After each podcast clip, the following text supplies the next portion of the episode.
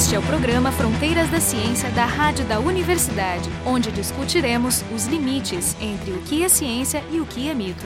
Se a gente olhar as previsões de 100 anos atrás de como é que o mundo hoje seria, quase todas elas fracassaram. A gente não tem carros voadores, nem mochilas a jato. Mas o que ninguém previu foi a revolução na informação. Hoje a gente produz, troca, armazena e analisa dados numa velocidade e quantidade fenomenal. O que transformou então o nosso mundo foi a manipulação dessas informações. Por outro lado, também não tivemos né, o que há 50 anos era considerado o provável fim da humanidade, uma guerra nuclear de proporções globais. Mas temos uma enorme ameaça à civilização, como a conhecemos pelo menos, pairando sobre nós e que também não foi antecipada. Estamos sendo inundados por propaganda e informações fabricadas por indivíduos, corporações e até mesmo governos. Essas informações podem ser verificadas, mas isso demanda tempo e pensamento crítico, que não estão disponíveis em larga escala. Essas notícias falsas, as fake news, se propagam rapidamente e, quando acopladas a bem conhecidos mecanismos psicológicos, né, como viés de confirmação e dissonâncias cognitivas, podem ter efeitos devastadores sobre reputações de individuais, segurança de produtos e até mesmo em resultados de eleições. Por exemplo, no artigo que saiu esse ano na Science, alguns pesquisadores do MIT concluíram, depois de analisar mais de 100 mil histórias propagadas pelo Twitter de 2006 a 2017, que, nas palavras deles, falsidades difundem significativamente mais longe, mais rápido e mais amplamente que verdades, e que os efeitos foram mais fortes para falsas notícias políticas do que para falsas notícias sobre terrorismo, desastres naturais, ciência, lendas urbanas e finanças. Então, para falar sobre notícias falsas nesse momento propício, a nossa convidada é a Naira Hofmeister, que é jornalista e uma das fundadoras da Filter Fact Checking.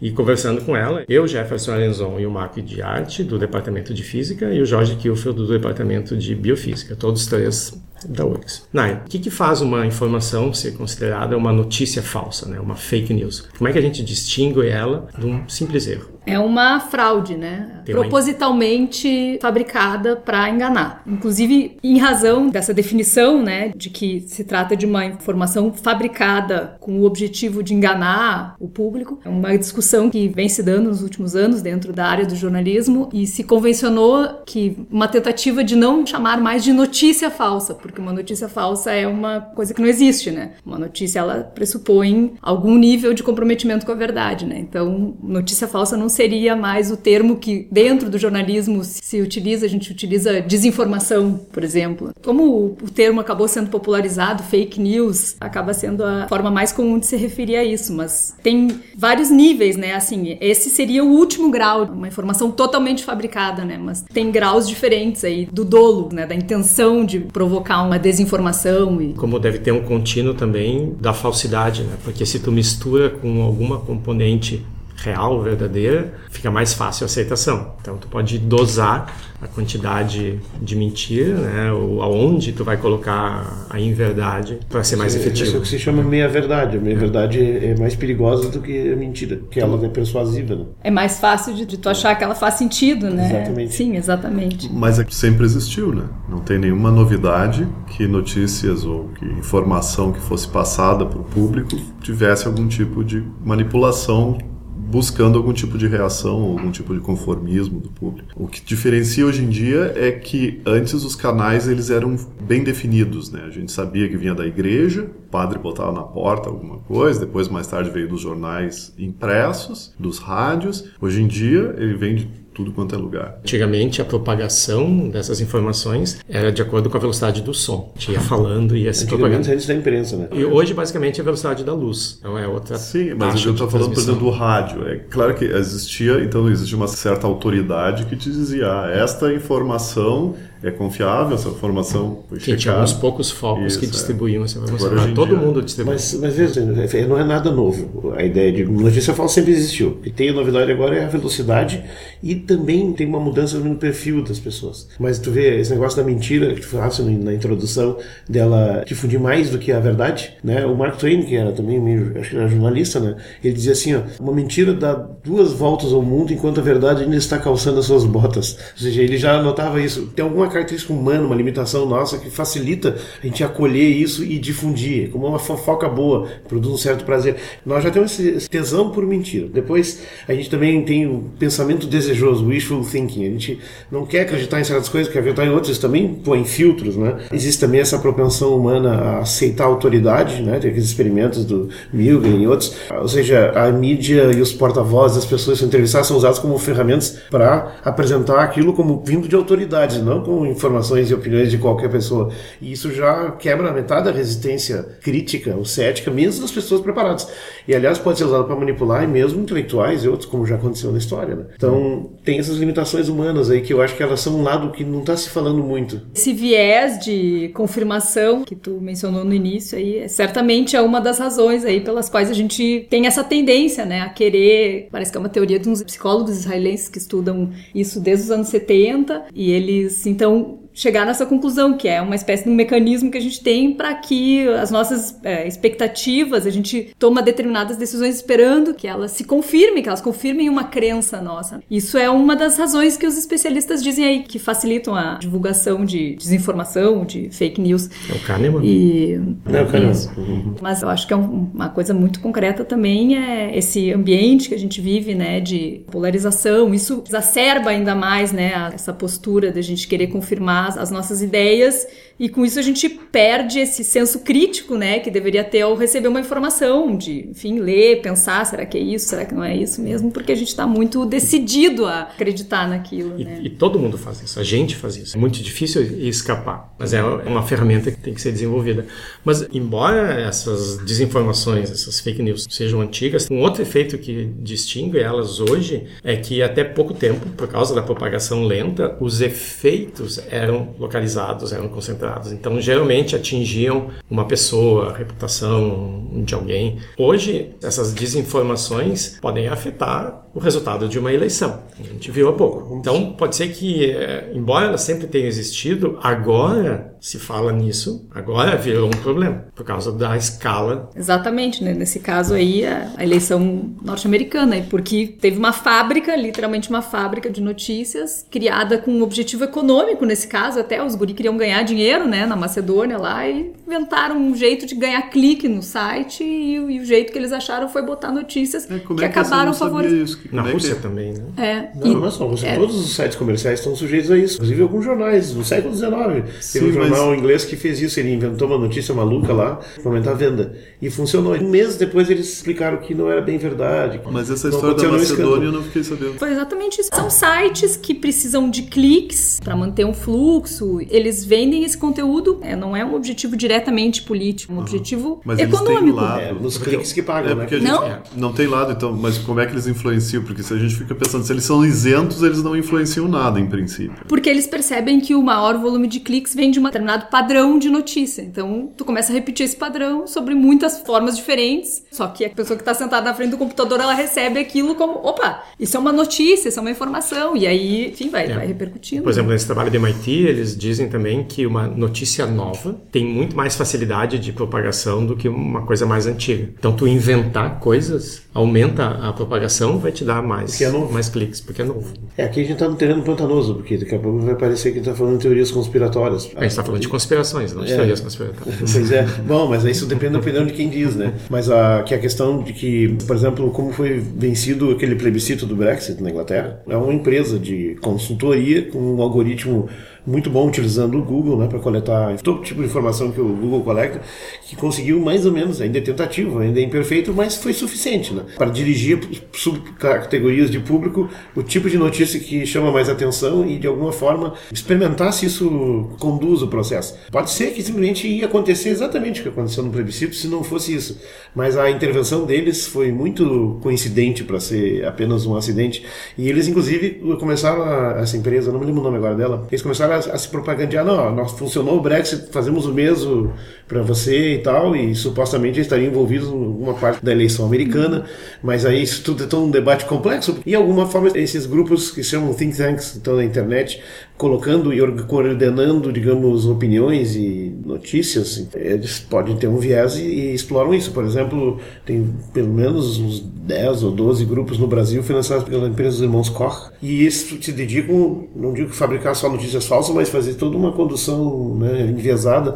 e com bastante influência, parece. Pelo menos desde 2013 a gente está aí sob a ação disso. O problema é que a gente tem pouca informação ainda. A parte, as dificuldades que são de se defender disso, ainda pode ter uma coisa dirigida, pô, é complicado. Né? São, exatamente. Talvez seja o, o grande segredo para entender por que, que a coisa tomou essa proporção, né? Porque é isso, a gente está usando todo o tempo mecanismos aí online, redes sociais e tal, isso coleta dados da gente e os algoritmos fazem com que, desde que cheguem pra gente mensagens das pessoas com quem a gente se relaciona mais ou com o tipo de assuntos que a gente gosta mais de se relacionar, mas esses dados também são comercializados para grupos que podem exatamente Bolar campanhas para chegar num determinado público. E aí, eventualmente, usar informação manipulada, mesmo que seja uma informação concreta, né? Acho que esse mecanismo todo aí para vender o uso de dados de privacidade do usuário para empresas poderem bolar suas campanhas, seja de vender, sei lá, orgânico ou, vender, entendeu? Qualquer outro negócio. É um negócio que é questionável, né? O mesmo marco legal da internet que foi aprovado no Brasil ainda não é perfeito para lidar com isso. Ainda é vaga a definição. Mas como é que a gente se defende disso? Obviamente é mais complexo do que simplesmente pegar e divulgar. Foi mentira, tá aqui a verdade. Bom, esse é um lado importante. Alguém que vai e verifique, cheque e desminta. Como é que no mundo jornalístico, como é que é visto esse problema? Que provavelmente é um, é um problema reconhecido. Como é que vocês saem dessa? O é. que vocês têm pensado? É um problemaço que se encontra né, nesse momento com um processo bem longo que vem de, de muitos anos já, de perda de credibilidade da imprensa por erros, inclusive por erros editoriais, decisões editoriais. Hoje a gente tem um cenário no Brasil que é bastante mais amplo e, digamos, democrático, né? Tu tem já veículos nascidos na era digital que te oferecem visões diferentes, enfim, né? A ideia de ter um cenário midiático democrático, ela pressupõe uma diversidade grande de veículos com, enfim, enfoques uh, diferentes que o leitor possa ler uma notícia sobre um viés, sobre outro e tirar suas nem, conclusões, né? Nem todos com a mesma penetração, né? Não, mas hoje tu já tem opção, tu entendeu? Hoje tu já tem um, um, cenário muito mais diverso do que tu tinha, sei lá, 10 anos atrás, entendeu? É, mas com, é, com é, agravante assim, é opção dentro de que os que têm acesso à internet e sabem usá-la, que é uma minoria bastante restrita ainda. É, mas quem mas... lê jornal também é uma minoria, é, né? sempre foi. É, eu tenho um depoimento que onde eu moro eu consigo ver janelas, né? E as TVs estão cada vez maiores. Então vou ir. Então eu consigo ver, não importa a classe social, na hora do Jornal Nacional é isso que está sendo visto. E a minha impressão é que ainda para algumas pessoas, para o leitor médio, o Jornal Nacional ainda é a notícia. O que ele lê na internet cara, pode ser sim ou pode ser não. Quando sim. é que a credibilidade vai trocar? Quando é que tem, é... a pessoa vai começar a acreditar mais no que ele lê no computador do que ele vê na televisão? É, não sei quando isso vai acontecer, mas tem pesquisas, né? Esses, essas pesquisas Ibope, o Datafolha, não sei, tem uma pesquisa recente que mediu a credibilidade do jornalismo em diferentes plataformas, digamos, né? A de sites realmente é bem menor que de TV e de veículo impresso, por exemplo. Mas eu acho que a, a gente está aprendendo a lidar com essa diversidade de fontes de informação, a gente, cidadão, né? Com possibilidades diferentes, porque é exatamente o que eu estava falando, né? Essa crise de credibilidade da imprensa vem de um modelo de mídia do Brasil, que é um modelo de imprensa tradicional,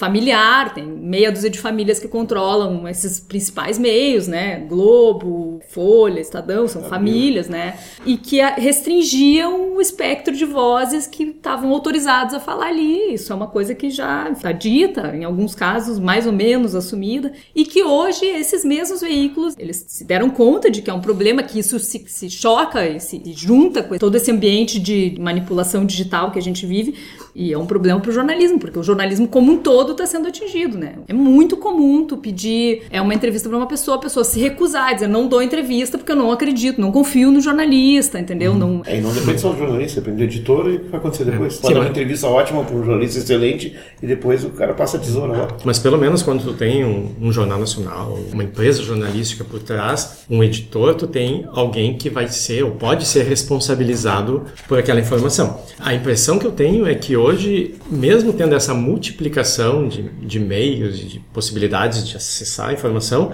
as pessoas cada vez mais usam a mesma plataforma. Elas cada vez mais colhem as suas informações no Facebook e no WhatsApp. que por um lado é bom, porque democratiza, é uma plataforma que todo mundo sabe usar, não precisa aprender como acessar o tal jornal ou procurar informação. Por outro lado, tira essa responsabilidade, né? Porque a produção da informação agora é fragmentada. Tu não sabe qual é a fonte, tu não sabe de onde vem. E tu não né? sabe nem qual é a hierarquia daquilo do ponto de vista global, porque aquela notícia ela aparece na tua timeline embaixo da foto do cachorrinho do teu vizinho. É. E não tem mais uma hierarquia de manchete, capa. E sequer no mesmo ambiente de notícia, né? Ela tá misturada com mais um monte de outras coisas, né? Isso confunde a nossa cabeça. É que é uma pena, porque a, a democratização que isso poderia trazer seria interessante. Tem todo o problema do algoritmo, que intensifica a fronteira da nossa bolha, né? Porque ele dá para todo mundo o que tu quer ouvir. Eu acho ótimo, eu vejo coisas muito interessantes no meu Facebook. O WhatsApp é um problema parecido, por exemplo, na Índia, no primeiro semestre desse ano, teve uma dúzia de assassinatos, de linchamentos por notícias espalhadas por WhatsApp. É, tanto que o governo teve que montar um programa, porque eram pessoas muito simples, que mal estavam aprendendo a usar. Então eles montaram um programa e iam pessoas para explicar como é que funcionava algumas foram linchadas. O pessoal não entendeu, achavam que eles, eles também estavam envolvidos e estavam tentando salvar aquelas pessoas que foram, foram linchadas. O filtro fact-checking, a idealizadora dessa iniciativa é uma jornalista, a Thais Seibt, que está terminando seu doutorado. Era um estudo sobre fact-checking e desse estudo, então, nasceu a ideia de criar uma agência de fact-checking no Rio Grande do Sul que se debruçasse, então, sobre a campanha eleitoral ao governo do estado, que é o que a gente está fazendo nesse momento, né? E ela fez uma série de podcasts é, chamados Fake News para Dona Maria. É, são pessoas que até poucos anos atrás elas não tinham nem telefone em casa e agora ela tem um celular, ela não sabe nem que o celular conecta no Google, que tu pode pesquisar no Google. Ela recebe informação exclusivamente por esses canais, né? Então, como que essa pessoa pode se defender? E, e, aí vocês tinham perguntado essa questão aí, como que o jornalismo tá reagindo a isso, né? E é uma coisa muito legal, eu acho, assim, é uma notícia boa verdadeira. Uhum.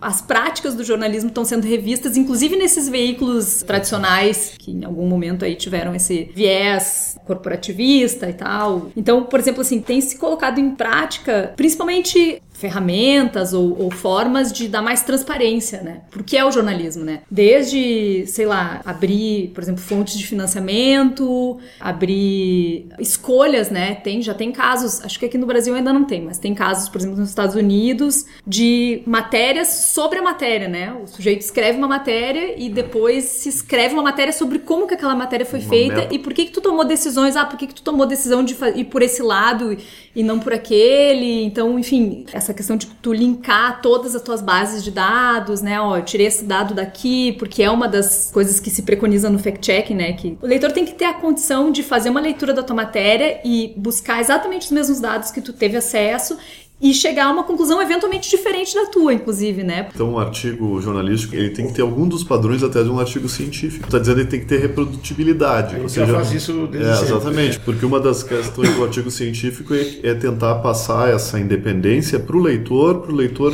revisar aquilo que foi feito e decidir se ele chegou àquela conclusão ou não. Mas agora tem uma tendência também de que as revistas publiquem o parecer que foi dado sobre aquele artigo, né? Quais foram as críticas de um especialista que aquele artigo recebeu e aquilo vai junto para a pessoa que está lendo ter essa informação. Interessante porque tem uma convergência de métodos em áreas diferentes. O jornalismo está chegando também no padrão do livro policial, né? que o leitor tem que ter acesso a todas as informações que o detetive tem. Não pode esconder né, liberar no último Não capítulo tem... lá. E nos artigos científicos também se diz, ah, se tu tem algum conflito de interesse, por exemplo, tu pode receber um dinheiro de uma empresa petroquímica para fazer aquele trabalho, então tu tem que dizer não. Eu estou falando sobre os, os, hidrocarbonetos que estão dissolvidos em água, não sei o quê, mas eu trabalho com esse dinheiro. O jornalismo podia ter isso, né? Eu, uma coisa que eu adoraria por exemplo, num jornal impresso, é que em algum momento, uma página lá atrás, tivesse quem paga os grandes. Bom, tu tem os anunciantes, isso é, são explícitos, mas não, às não, vezes não, não é claro ali. É, às vezes não é claro. Eu, então, eu queria que eles aparecessem no fim. Se os jornais fossem obrigados a fazer isso, eles acabavam. Porque pelo menos todos são comprometidos com algum, algum compromisso desse tipo que não querem apresentar. Mas não faria diferença. Acho que isso não, não é o destino isso, dos jornais. Isso, não, isso vem depois. O que, que, que as pessoas fazem com isso? Aquilo que eu falei antes, que é aquela diferença na cultura que tem hoje, que é uma nova mentalidade, que a gente saiu do chamado homem kantiano para um novo tipo de mentalidade, onde a gente não está preocupado com o branco e o preto, a verdade, o falso e tal, e não, não, não se afia por isso, nem moralmente. A gente não está nem interessado com isso. É possível, inclusive, pegar e dizer uma coisa, ela é desmentida e tu continuar repetindo, repetindo, como alguns candidatos estão fazendo. Já foi explicado múltiplas vezes que aquilo não é verdade, continua repetindo, repetindo e continua funcionando. Fica praticamente assim impossível de fazer, ou seja, tudo é mediado por emoções e não tem mais lugar para a razão. E isso é perfeito, né? Por que, que surgiu esse novo homem, digamos, puramente emocional e menos racional? Porque ele é perfeito como um elemento consumista, né? Para consumir, se tu não pensar e só usar tuas emoções, tu é um consumidor perfeito. Tu não reage aos teus instintos e tu não pensa. E quando tu pensa é tarde demais, tem que pagar as contas e tal, né? Então, na verdade, isso no contexto da informação, ele é muito mais grave, porque a gente consome coisas acriticamente. Não basta checar de fatos, porque tu, tu bota num painel externo de propaganda lá, bem grande, a verdade, e não vai adiantar nada, porque as pessoas não querem aquela verdade. E hoje é possível, nessa cultura que o pós-modernismo nos, nos, relegou, tu ignorar essas coisas não, eu não quero nem saber disso aí. Isso é uma loucura, porque, inclusive nós estamos enfrentando os problemas da ciência. Né? Na ciência é a pseudociência antes era muito fácil combater, tu pegava e contrapunha uma coisa e ficava até gozando do outro. Agora tu tem que ir com calma, porque é delicada a fronteira, é complicado mesmo. Porque isso acontece no próprio conceito de fake news. Porque agora, além de usar fake news para dizer essa informação é falsa, teve uma evolução, uma mudança no conceito e agora se usa para eu não gostei do que tu disse e eu não concordo. Se é. eu não concordo é, é, fake news. É, particularmente o Trump tem usado isso. Exatamente. Isso. É, e digo mais, uh, eu estou vendo assim, grandes empresas de rádio, TV e, e outro abrindo espaço para um, um editorialzinho de fake news, então, onde eles pegam mas obviamente eles escolhem as fake news que eles querem desbravar e quais não, né? Então elas querem mostrar que estão preocupados e atentos a isso, que é uma forma indireta de dizer esta empresa não divulga fake news. Mas existe um, todo um espectro de, de bullshitting, né? Termina até na sátira. A sátira não deixa ser um fake news. Exatamente. Né? Só que é um fake news que ele avisa, ó, é mentira, vamos levar na boa. E as outras manipulações que são feitas com notícias, elas de certo modo são um tipo de fake news também, estão dentro desse espectro. Ou seja, quando uma grande empresa jornalista começa a dizer, não, nós estamos atentos, aqui ó, fake news, um absurdo, não podemos, fizemos um seminário e tal, e aqui na nossa editoria de fake news temos um espacinho para dizer quais são as fake news da semana, mas isso encobre o que eles estão fazendo, que continua sendo um outro tipo de fake news. Então é complexo o quadro, né? É, e a gente se defender disso, eu queria saber muito A minha pergunta era mais de curiosidade sobre o fact-checking, a empresa. Quem financia uma empresa de checagem de fatos? A quem interessa? Porque aparentemente eu diria sempre o contrário, que a manipulação é o que interessa do ponto de vista comercial. Eu quero manipular dizendo que meu produto é melhor, eu quero manipular dizendo que tem, tem uma crise, então vocês têm que comprar imóveis. Agora, quem interessa não ter a manipulação? É, no caso do filtro, a gente lançou uma campanha de financiamento coletivo, né? A gente apostou na contribuição e no reconhecimento do, do cidadão mesmo, né? Já tinha tido experiências anteriores de financiamento de reportagens, não de uma iniciativa como essa, né? Mas de reportagens pontuais sobre determinados temas. Acho que é o, o caminho mais honesto, né? Porque é dessas experiências anteriores que eu tive de financiamento coletivo de reportagens. De alguma maneira, assim, a, é, a gente se sente, para usar essa palavra que está na moda também, né? A gente se sente muito mais empoderado como jornalista, muito mais estimulado a encontrar determinadas respostas que às vezes numa apuração tu não consegue, enfim, porque tu tem, tu tem o respaldo de umas centenas de pessoas, né? Dizendo isso é importante. Eu acho que isso é o melhor caminho, assim. A gente fez a, essa campanha de financiamento coletivo e a gente teve um sucesso mediano, assim, não conseguimos chegar na meta, mas a gente conseguiu algum apoio, que já é uma grande coisa, e a gente também, né, para essa campanha eleitoral agora, a gente conseguiu firmar um contrato com a agência pública, que tem uma iniciativa de fact-checking chamada Truco. São sete praças checadoras no Brasil, né, e cada uma checa os candidatos ao governo do estado, e, o, e a central deles, que é em São Paulo, checa também os candidatos à presidência. Depois a ideia é essa, assim, a gente continua acreditando que o caminho é o, é o leitor, Mas né? Então, tem, tem outro problema que está aparecendo aqui, tu estava descrevendo, são, são agências voltadas a problemas problemas específicos. Por exemplo, o fact-checking está trabalhando na, nas eleições do Estado, mas o universo de, de assuntos para checar é imensamente é maior. Né? Então, na verdade, é quase uma tarefa impossível ah. existir um único órgão ou talvez uma família de órgãos dedicados a checar tudo. Por então, isso que tem que pulverizar as técnicas e fazer com que as não, pessoas desenvolvam o senso crítico. É que eu queria chegar. A única solução é realmente ensinar um ceticismo, treinar as pessoas para um ceticismo saudável, que implica uma mudança cultural, rigor. Até minha distopia favorita que vai ter tanta informação que vai quando a internet ficar muito rápida que a gente vai até esquecer como que se escova os dentes. Mas já está se fazendo isso. E vai aparecer é. tanta coisa, não escovar os dentes são, é, é ruim para a saúde, vai aparecer 5 mil jeitos diferentes. Mas, mas, mas, na verdade, essa, a velocidade das mentiras, das distorções, ela excede a capacidade de checagem de fatos, ela é derrotada pelo Por qual, E qualquer teoria estatística é. explica que mentiras são muito mais... E além disso, além São muito mais frequentes do que verdades. Com a internet, a questão da velocidade, ela acaba superando a capacidade de fazer racionalmente. Mas deixa eu voltar para o fact-checking. Vocês propuseram a ideia e abriram o founding. Não é que as pessoas se juntaram e, e comunicaram para vocês que gostariam de saber mais sobre alguma coisa. Então, de alguma forma, a decisão do que investigar vem de vocês primeiro. E o respaldo é que vai ser aceito ou não por um grupo, se vocês tiverem o dinheiro ou não. É basicamente isso. Isso, exatamente. No Brasil já existem três iniciativas de checagem de fatos. Aqui no Rio Grande do Sul já teve em eleições anteriores, na eleição de 2014 teve, por exemplo, uma iniciativa pontual, mas assim, não era uma coisa regular, né? A ideia do, do filtro é que isso seja diário, né? Todo uhum. dia tem uma informação checada. E não seria interessante que isso fosse algo que crescesse dentro da universidade, porque a universidade, pelo menos por enquanto, tem uma certa independência acadêmica, não teria esses problemas de correlacionar quem paga, quem financia com o produto. Poderia ser uma coisa que durante a graduação aprendesse Sim. numa disciplina e tu teria aqueles alunos naquele semestre desenvolvendo essas atividades. Então tu teria sempre gente. É, a gente percebe que tem um interesse super grande, né? Por exemplo, uma das coisas que a gente tem feito muito com o filtro é dado oficinas, uma das fontes de financiamento, inclusive, né, para o projeto. Tem interesse, né? Mas é isso, é uma disciplina bem nova mesmo. No Brasil isso começou agora, né?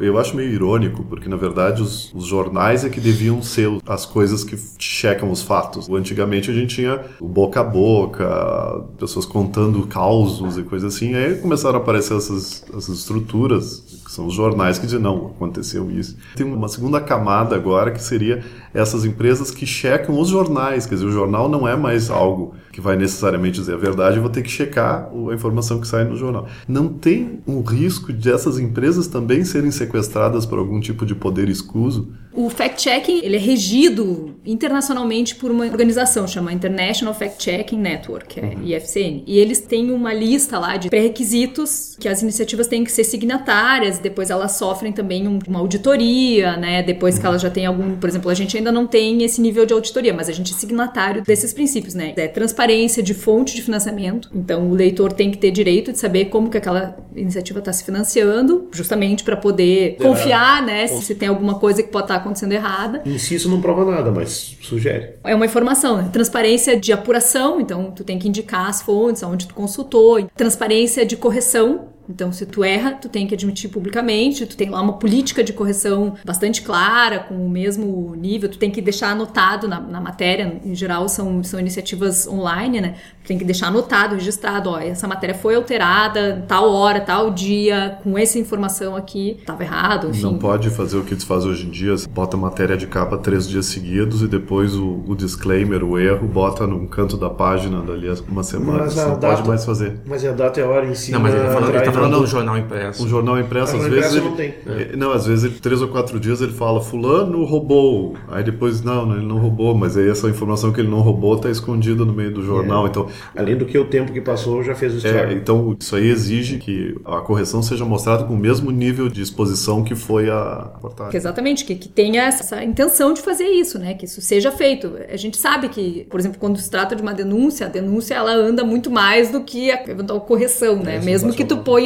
hierarquicamente no mesmo nível, a gente sabe que tem esse problema. Né? Mas isso são os pressupostos que essa International Fact-Checking Network define, né? Então, em tese, isso, tu tem que ter essa transparência mesmo. E o que é legal, assim, que eu acho que o fact-checking traz como grande aporte ao jornalismo em si, é justamente isso que tu falou antes. Ele resgata o valor e coloca isso em primeiro plano, uma coisa que, obviamente, deveria estar em primeiro plano o tempo todo, mas por questões mil, desde essas questões aí corporativistas, econômicas, desses veículos aí que na época era muito, muito, muito concentrado, sem ter nenhuma voz contrária, mas também por questões, assim, de, de absoluta, às vezes, fragilidade das redações. A gente trabalha cada vez com menos jornalistas, cada vez de um jeito mais mais precário, e aí às vezes tu erra, né?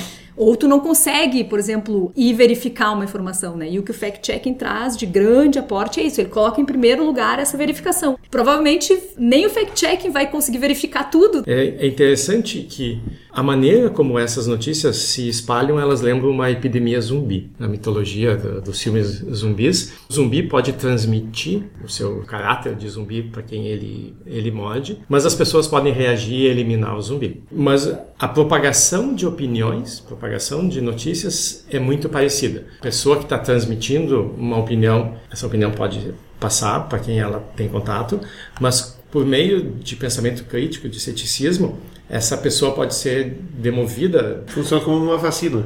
Então, a gente está vivendo uma epidemia zumbi, sem se dar conta. Isso encerra o primeiro episódio sobre fake news, sobre desinformação, notícias falsas. Hoje a gente teve a Nair Hofmeister e conversando com ela, o pessoal aqui do programa, eu, Jefferson Rezon, o Marco Arte e o Jorge Kilford. O programa Fronteiras da Ciência é um projeto do Instituto de Física da URGS.